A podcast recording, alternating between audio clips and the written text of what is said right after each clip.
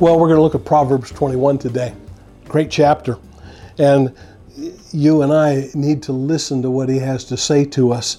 In verses 2, 3, and 4, right at the beginning, he kind of puts things into a great perspective. He says, People may be right in their own eyes, but the Lord examines the heart. Remember, Paul wrote one time where he said, You know what? I may think everything I'm doing is right, but I'm not the judge. God is the one who judges the hearts. So it's much more than my actions that are outward, it's also my motives of why I'm doing things. And so when God looks at our actions, He also looks at the attitude, He also looks at the heart. And you and I can think, I'm right, you're wrong, I'm right, everybody else is wrong, I'm right, I know it. But God looks at your heart. Why are you doing what you're doing? What are your motives? What is your intent? Do you have a heart to please Him and want Him to be glorified in and through everything that you do. And if God isn't glorified in your actions, your heart's probably not right. He says the Lord's more pleased when we do what's right and just than when we offer Him sacrifices. Well, God, you know what? I'm going to do this and I'll give you a big portion of it. And God, I, am I'm, I'm going to do this. And God, whatever you bless, I'll give you more. And God, I'll do. And you see, sometimes we try to bargain with God we want to do what we want to do and try to think, God, I'll do what I want to do and then I'll give you a portion of it and I know that'll please you. And God says, No, it won't. I don't care how much you give me, I don't want it. I want you to have a heart that wants to do what's right no matter what. Saul, the king of Israel, had to deal with this because one day he offered sacrifices that weren't his to offer. It was the prophet's job. The prophet confronts him over it and Saul says, Well, you know, you weren't here and I needed to do it and this needed to happen and this needed to take place. And so I offered the sacrifices. And the prophet looks at him and says, You know, to obey is better than sacrifice. You do what's right.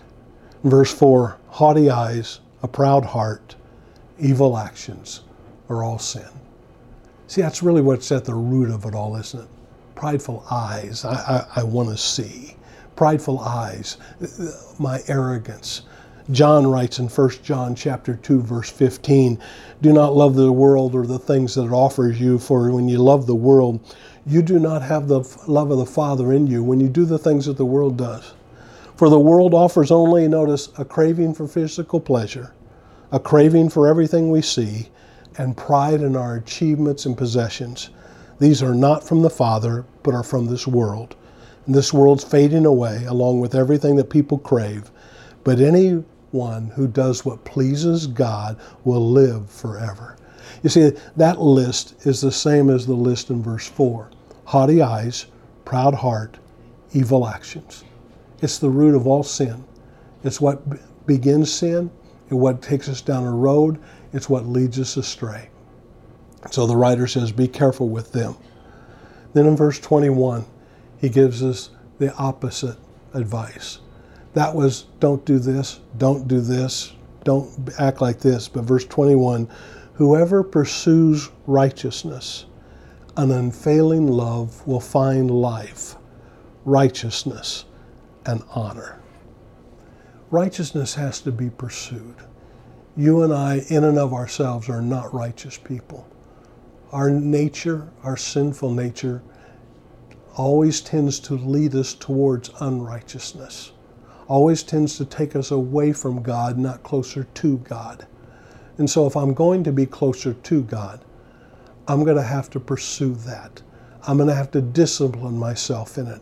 I'm going to have to go in that direction. I'm going to have to be willing to take charge of how I think, how I act, what's right, what's wrong. And the Bible says it often. This writer says it over and over again, all throughout this book that we've been looking at. He says, If you will do this, you will find life. More than just getting to live longer, it's about the life that really is right before God. And so I'd encourage you today don't allow yourself to get taken down the wrong road. Don't think that you know what's best and know what's right lean on God, trust in Him, pursue His ways, and He will direct your steps and help you in it all. Keep the faith.